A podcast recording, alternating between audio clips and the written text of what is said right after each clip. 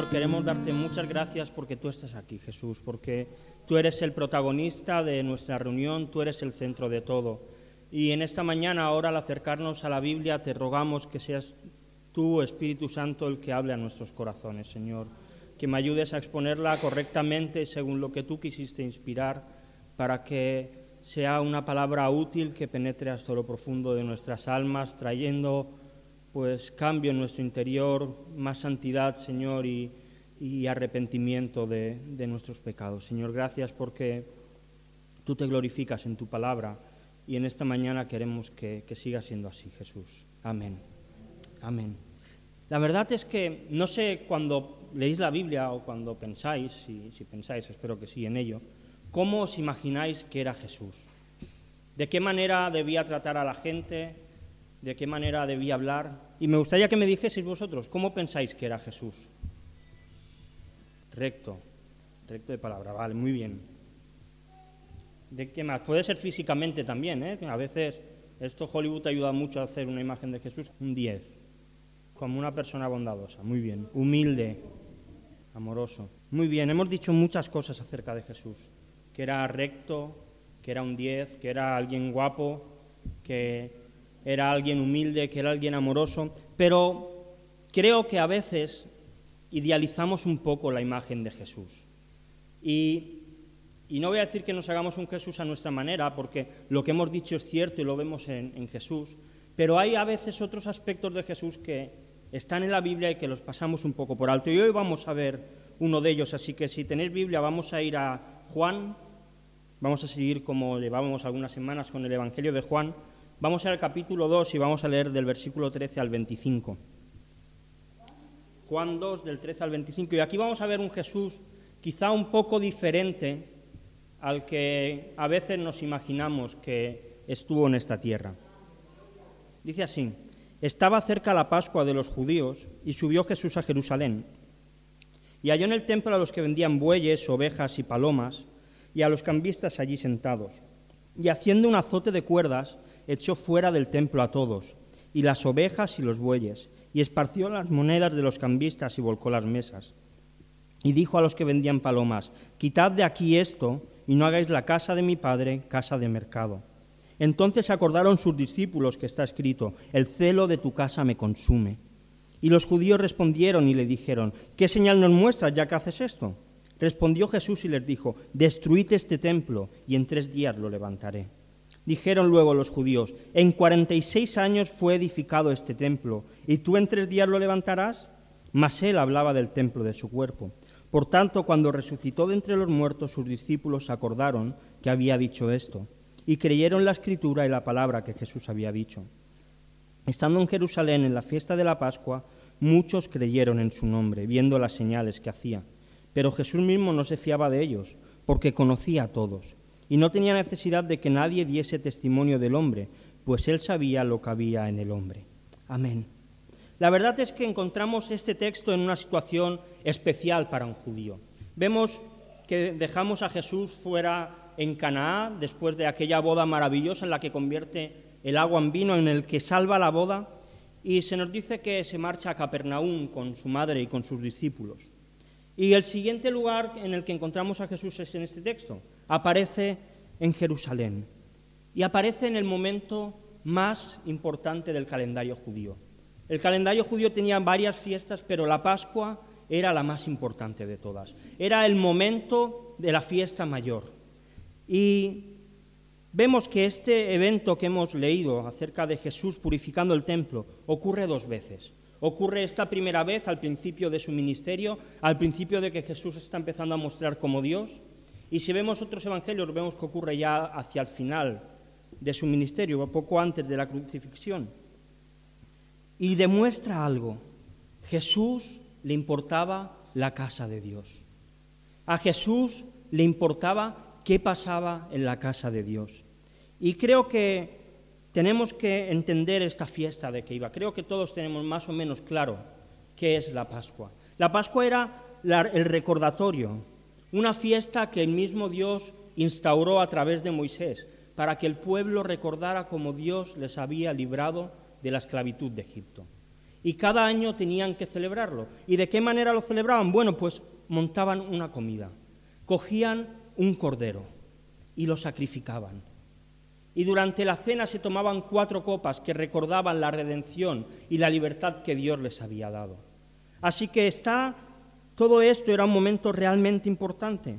Tanto es así que Jerusalén duplicaba cada año para, la, para esta fiesta, para la Pascua, el nivel de personas que vivían allí. Llegaban hasta casi los dos millones de personas durante esta semana de fiesta. Así que la Pascua era realmente importante. Así que vemos que Jesús, como buen judío que era, porque Jesús era un buen judío, cumplía lo que decía la ley, se va al templo y encuentra una situación que seguramente era habitual. Entra en el templo y encuentra allí hombres vendiendo bueyes, vendiendo palomas, vendiendo animales. Por otra parte, ve a otros hombres que están sentados con un montón de monedas para hacer intercambio, porque al final todos aquellos que venían de, de otras tierras a Jerusalén venían con monedas propias. Y en el templo solamente podían utilizar moneda judía.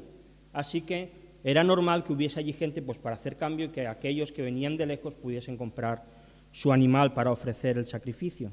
Aparte de esto, Dios dejó bien claro en el Antiguo Testamento cómo tenían que ser los animales del sacrificio.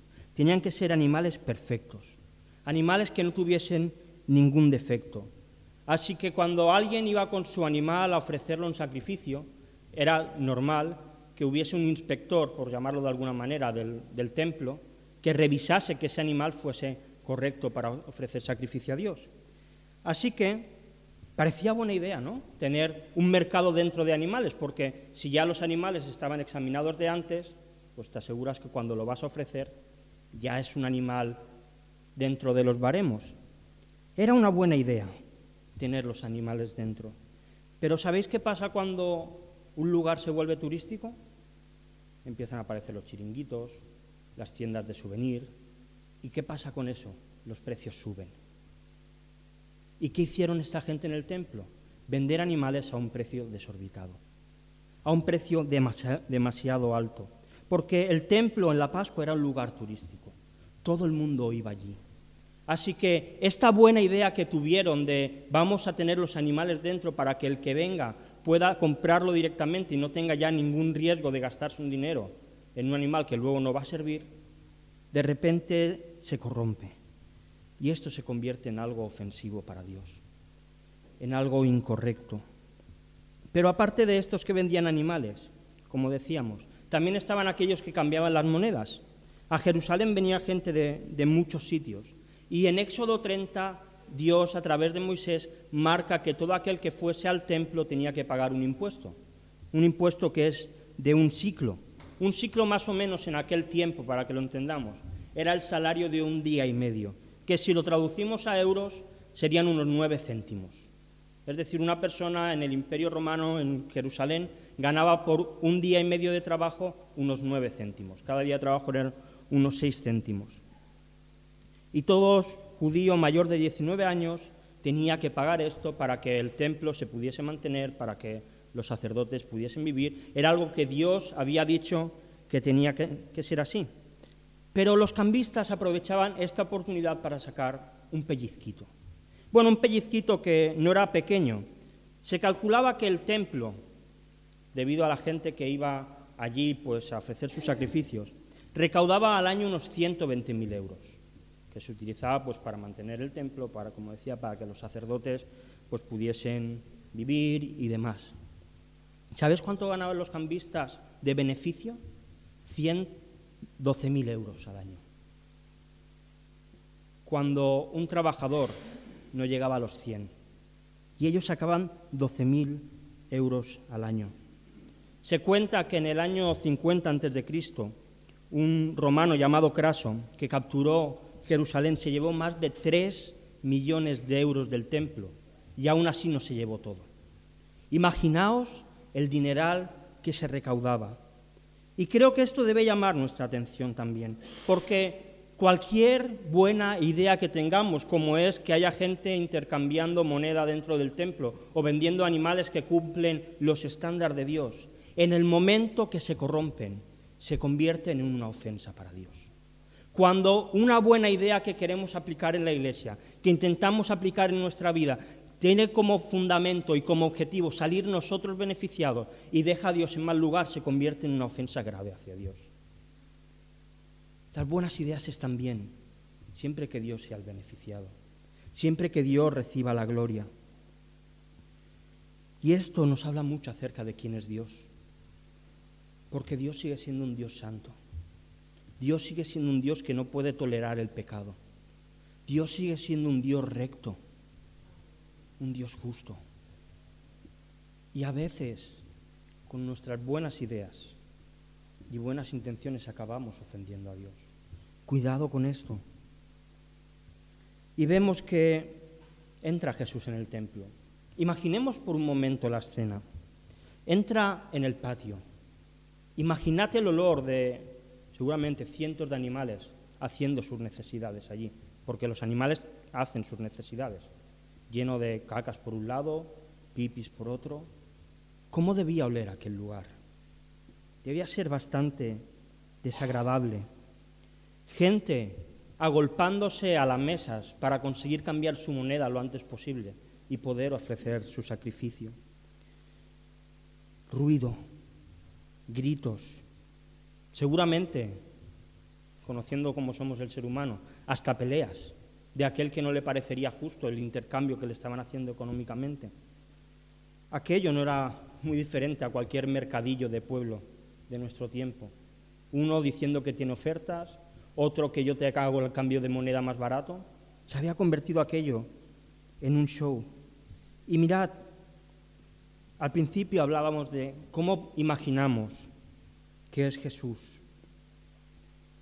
Este Jesús, el de la Biblia, coge unas cuerdas, las ata entre ellas y echa a todos de allí.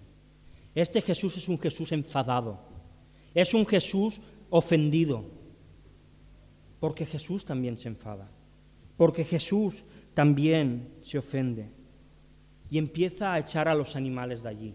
Empieza a coger las mesas de las cambistas llenos de monedas y las tira todas al suelo. Y los echa a todos fuera de allí. Y les da una advertencia, quitad de aquí esto, y no hagáis la casa de mi padre un mercado. Qué Jesús tan terrible, ¿no este? Este está muy alejado del Jesús guapo que, que va con su ovejita al lado y la va acariciando todo el día. Y, y este Jesús da miedo. La gente que estaba allí tuvo que tener miedo de aquel hombre, porque se enfureció de verdad. Alguno seguramente incluso podría llegar a pensar que estaba loco.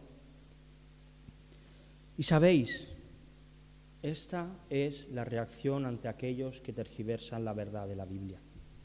No hay otra. Esta es la actitud que debemos tener ante el pecado. Tirarlo, echarlo fuera.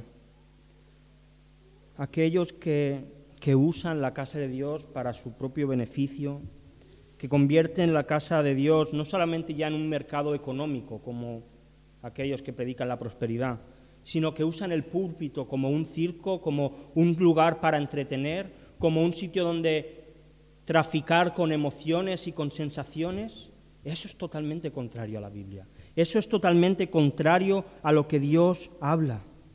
Mira, el gozo que podemos encontrar en Dios no viene del predicador que predica lo que me gusta, no viene de quien canta, que canta las canciones que me gusta. El gozo del cristianismo se encuentra en Cristo, en ningún otro lugar. No hay otro sitio. Viene de un pueblo que ofrece sacrificios de alabanza correctos. De un pueblo que busca a Dios en espíritu y en verdad. De una esposa que se mantiene pura. De una iglesia que se mantiene fiel a Dios. Que ora con sinceridad. Que predica la verdad.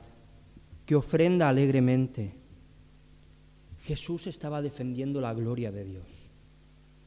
Y tú y yo estamos llamados a defenderla con nuestra manera de vivir, con nuestra manera de actuar, con nuestra actitud en la iglesia, cuidándonos unos a otros, preocupándonos y no haciendo de la casa de Dios un mercadillo. un lugar en el que todo vale, un lugar en el que nos importa más estar entretenidos que que Dios reciba la gloria. Y hoy en día, lamentablemente, y me da la sensación que cada vez vamos a más, hay iglesias que se han convertido en espectáculos en vez de lugar que adoran a Dios. Permitidme la expresión, hay más payasos a veces en el púlpito, más preocupados en que la gente se ría que en predicar la verdad. Y necesitamos a aquellos que predicamos coréis por nosotros, para que el Señor nos ayude a no caer en esto, porque es fácil. Porque es fácil pensar, bueno, voy a predicar para que ellos estén a gusto, pero debemos predicar lo que la Biblia enseña, nada más. Así que vemos a un Jesús enfadado, a un Jesús que ha echado a todos los que no debían estar allí. Y entonces los discípulos, que conocían bien la Biblia, recuerdan el Salmo 69, porque me consumió el celo de tu casa, y los denuestos de los que vituperaban cayeron sobre mí los discípulos dijeron, ahora nos acordamos de cómo está escrito, el celo de tu casa me consume. Y sabéis, la realidad del año 2019 es exactamente la misma. A Jesús le sigue consumiendo el celo por su casa, el celo por su templo. Pero ¿cuál es la casa de Dios hoy? Jesús tenía muy claro que la casa de Dios era el templo, allí donde estaba el arca de la alianza, donde la presencia de Dios vivía en el lugar santísimo, donde nadie podía acceder. Solamente el sumo sacerdote una vez al año y después de haber hecho una serie de rituales de purificación, después de haber pedido perdón por los pecados suyos y de su familia, podía entrar. Y fijaos si era serio aquello, que cuando entraba entraba con unos cascabeles porque si desde fuera los cascabeles dejaban de oírse, quería decir que ese hombre no había entrado correctamente. Y de ante la presencia de Dios caía fulminado, muerto. Porque no se podía ir delante de Dios con pecado. Pero, ¿dónde está hoy en día que no tenemos este templo en Jerusalén? La presencia de Dios. ¿Es este lugar? ¿Es este local donde está la presencia de Dios? No es donde los cristianos se juntan, podríamos decir, no, es que la presencia de Dios está allí donde hay cristianos que se juntan. Tampoco. Mirad, Pablo en 1 Corintios 6, 19 dice, o ignoráis que vuestro cuerpo, es decir, nuestro cuerpo, es templo del Espíritu Santo, el cual está en vosotros, el cual tenéis de Dios y que no sois vuestros. Y Jesús en Apocalipsis 3:20 a la iglesia de la Odisea le dice, he aquí yo estoy a la puerta y llamo. Si alguno oye mi voz y abre la puerta, entraré a él y cenaré con él y él conmigo, el corazón. Ese es el lugar donde está la presencia de Dios en el año 2019. Y Dios sigue teniendo celo por nuestro corazón. Dios sigue siendo celoso por lo que hay aquí dentro. Y le importa mucho, muchísimo. Y creo que debemos preguntarnos, ¿se ha convertido nuestro corazón en un mercadillo en el que hemos ido acumulando cosas, en el que negociamos con sentimientos para ver cómo puedo conseguir yo cosas? ¿Se ha convertido la casa de Dios en un lugar solamente de placer, en un lugar de satisfacerme yo mismo? ¿Cómo está tu casa? ¿Cómo está tu interior? Recuerdo, y esto lo he contado alguna vez, una ilustración que me explicaron. Dos amigos se encontraron por la calle y uno le dijo a otro, oye, Antonio, te veo súper feliz. Hace tiempo te vi, estabas como triste, como musto, pero ahora te veo muy feliz. ¿Qué ha pasado? Y este Antonio le dijo, pues mira, Tomás, resulta que he encontrado un lugar que se llama el taller del reino de los cielos. Y he ido allí y mira cómo me han dejado. A lo que este Tomás dijo, ostras, pues dame la dirección porque yo también quiero ir allí. Tomás llegó y se encontró, entró, picó a la puerta, la abrieron y se encontró allí con un hombre. Y ese hombre le dijo, bueno, ¿qué es lo que quieres que hagamos? Y Tomás le dijo, mira, me encantaría que me dejes mi corazón bien guapo, para que cualquiera que pueda venir a verlo pueda estar a gusto. Vamos a poner una tele de 70 pulgadas, un sofá que quepan 5 o 6 personas, una buena cocina para dar de comer a mis invitados Y aquel anfitrión que tenía ese negocio se le quedó mirando y le dijo, ¿qué hay en aquella habitación? Y Tomás le contestó, no, mira, aquella habitación no te preocupes, porque ahí es donde guardo los trastos, allí no va a entrar nadie, no, no, no, no importa, vamos a preocuparnos del comedor, que es donde los invitados van a estar. Y aquel anfitrión llamado Jesús le dijo, no, no, a mí me importa lo que hay dentro de aquella habitación. A mí me importa lo que nadie ve, lo que solamente tú sabes. Y sabes algo, Jesús sigue teniendo celo por aquello que escondemos, por aquello que ocultamos, por aquello que solo sabemos nosotros. Porque todos venimos a la iglesia e intentamos dar una imagen de santidad. Todos intentamos parecer buenos cristianos.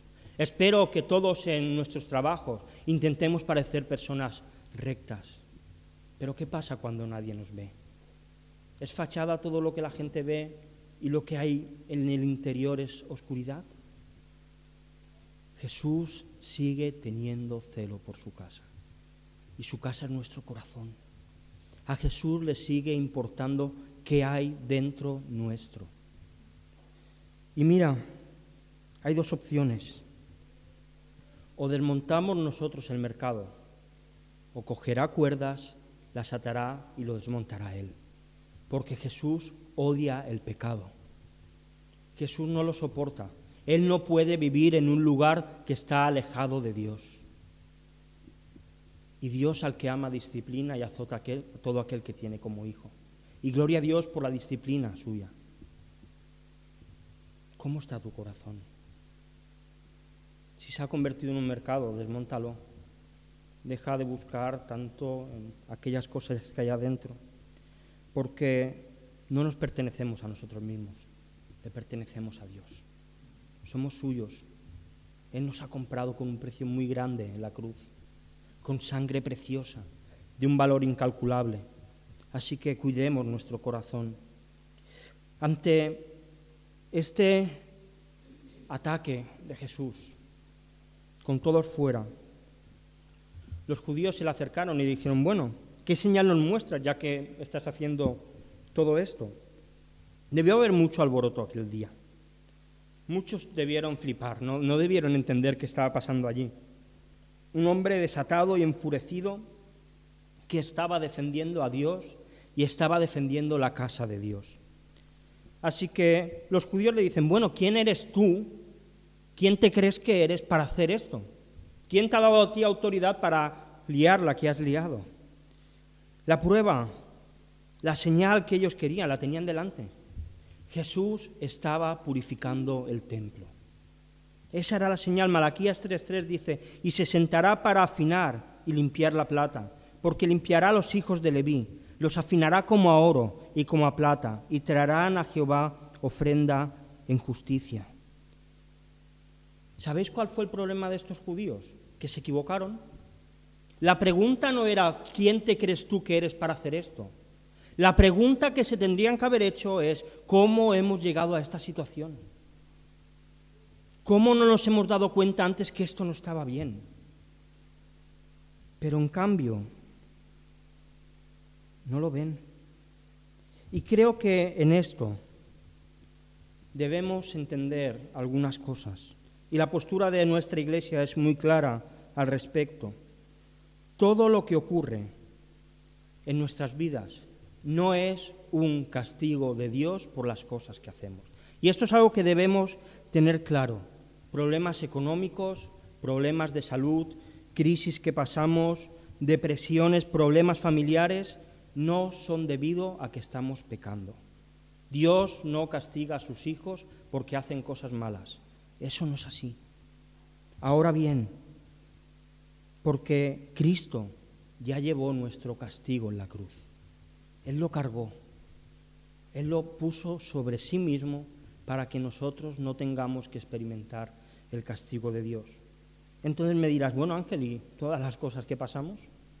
porque creo que todos los que estamos aquí en algún momento hemos sufrido dolor. Algún momento hemos tenido una enfermedad, hemos perdido un familiar, un amigo, hemos pasado por problemas económicos. Lo que sí creemos es que Dios hará todo lo que sea necesario para que sus hijos se mantengan donde tienen que estar. Y a veces permitirá que llegue una enfermedad, a veces permitirá que tengamos problemas económicos, a veces permitirá que pasemos malas rachas para que nuestra fe se afiance y para que dependamos totalmente de Él. Eso es lo que creemos, porque como decíamos antes, Dios al que ama disciplina. Y a veces somos tan tercos y tan cabezones que solo aprendemos aguantazos. Solo aprendemos cuando nos dan, solo aprendemos cuando nos azotan. Y esto lo vemos en los niños pequeñitos. Cuando a un niño le dices, no toques eso, el niño durante 10 segundos no va a tocarlo. Pero a la que ve que la madre o el padre se gira, ¿qué hace? Va directo. Y antes de tocar, ¿qué hace? Mira a ver si su padre o su madre le están mirando. Y aunque le esté mirando, hace clic. ¿Y qué pasa? Que la madre le vuelve a decir, no toques eso. ¿Y qué hace el niño? Lo vuelve a hacer. ¿Y cómo acaba al final? Con un azote en el culo. ¿Por qué? Porque la madre está enseñando a su hijo. ¿Acaso esa madre no quiere a su hijo? Más que todas las cosas, seguro. Pero es parte de la disciplina, es parte del entrenamiento. Así que,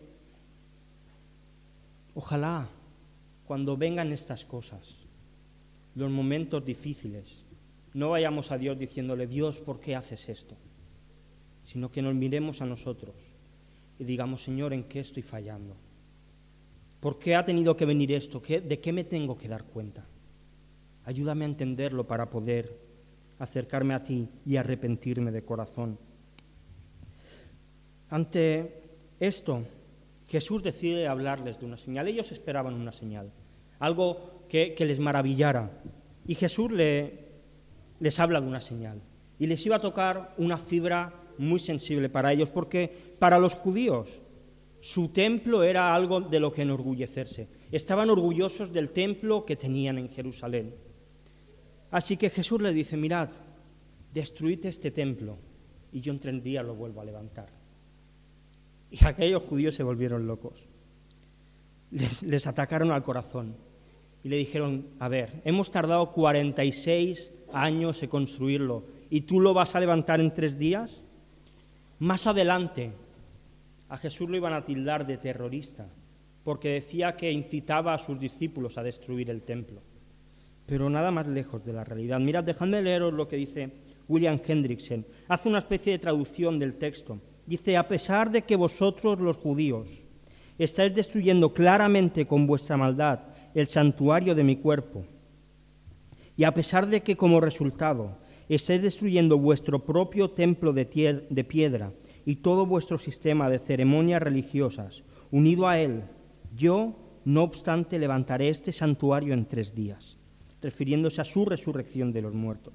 Y como resultado, estableceré un nuevo templo con un nuevo culto, la Iglesia, con su adoración al Padre en espíritu y en verdad. Jesús les estaba dando esperanza. Les estaba diciendo, voy a traer algo mejor que este templo. Voy a traer algo mejor que un edificio de piedra. Voy a traer algo mejor que un lugar donde solo una persona puede acceder a la presencia de Dios.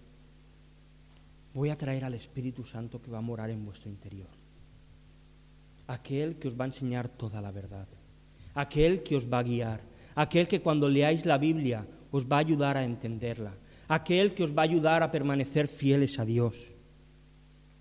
Este local solo es un local, son cuatro paredes. Llegará el día en que quizá nos vayamos y hagan cualquier otra cosa aquí. Esta plataforma no tiene ninguna presencia especial de Dios. Es un lugar un poquito más alto para que nos veáis a quienes predicamos. No vale esto para nada. Dios no está aquí porque haya un cartel que pone iglesia. Dios está aquí porque el Espíritu Santo está en nuestro interior y nos unimos para alabarle y para adorarle. Porque Él ha traído algo mucho más grande y es que la presencia de Dios esté en nuestros corazones.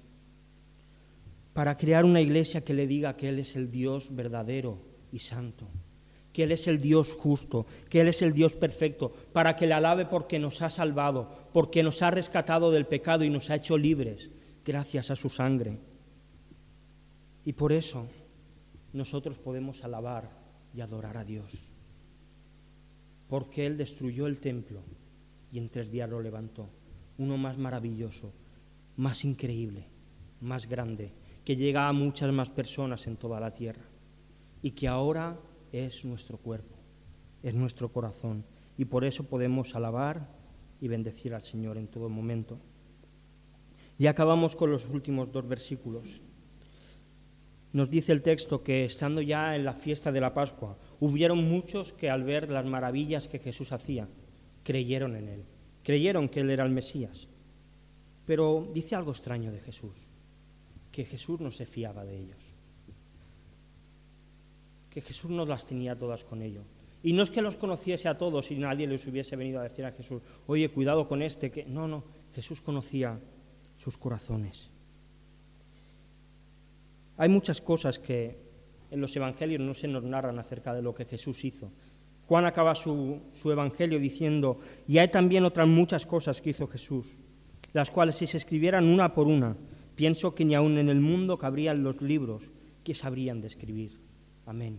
Es decir, Jesús hizo muchísimas cosas, muchas que el Espíritu Santo no quiso que estuviesen reveladas en la Biblia, y con lo que tenemos aquí es suficiente. Así que Jesús se empieza a hacer famoso. Muchos empiezan a seguirle, pero Él no se fía de ellos. Conoce lo que hay en sus corazones. ¿Y sabes algo? Jesús conoce lo que hay en tu corazón. Unos a otros nos podemos engañar. Cuando nos vemos y nos preguntamos, ¿qué tal estás? Puedes decir que estás bien, aunque quizás estés roto por dentro. Y a quien le has dicho que estás bien, le vas a engañar. Pero a Dios no le engañas. Imposible. Ante Él somos un libro abierto y cada página de ese libro revela lo que hay en nuestro interior. Podemos aparentar estar muy bien, ser muy santos, pero eso no vale ante Dios. Dios conoce cómo está su casa, cómo está tu corazón. Y sabes algo, como he dicho antes, si no te encargas tú de dejarlo bien guapo, bien ordenado, si lo llenas de Netflix, de Instagram, de WhatsApp, de Facebook, de trabajo, de ocio, todo eso es mercado. Todo eso acaba ofendiendo a Dios porque le quita tiempo que debiéramos dedicarle a Él. Y no estoy diciendo que no podamos usar nada de esto. Cada cosa en su justa medida. Esta semana leí en Twitter una frase de alguien que dijo, donde esté tu dinero y tu tiempo, ahí está tu Dios. Donde esté tu dinero y tu tiempo, ahí está tu Dios. ¿Dónde dedicas tu dinero y tu tiempo?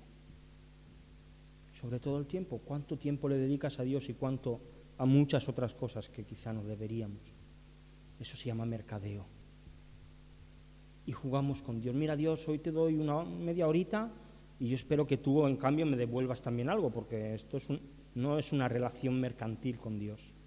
A Dios nosotros le necesitamos, Él no nos necesita para nada. Así que cuidemos nuestro corazón y pidámosle al Espíritu Santo, ayúdame a tener un corazón recto, a tener un corazón que ame a Dios por encima de todas las cosas. Ayúdame a quitar las vacas, los bueyes, las palomas y las mesas. Ayúdame a tener un corazón correcto y conforme a tu corazón. Vamos a orar. Señor, queremos darte muchas gracias porque, porque tu palabra es viva y eficaz, Señor, y, y nos confronta con nuestro interior, nos confronta con nuestro pecado. Y, y tú, Señor, eres el único que conoce de verdad lo que hay en nuestro interior. Y te queremos rogar que, que tú nos limpies, Señor, que tú nos santifiques, que tú nos, nos humilles si nos tienes que humillar, Señor, que, que nos disciplines si es necesario. Ayúdanos a a amarte, Señor, a buscarte por encima de todo.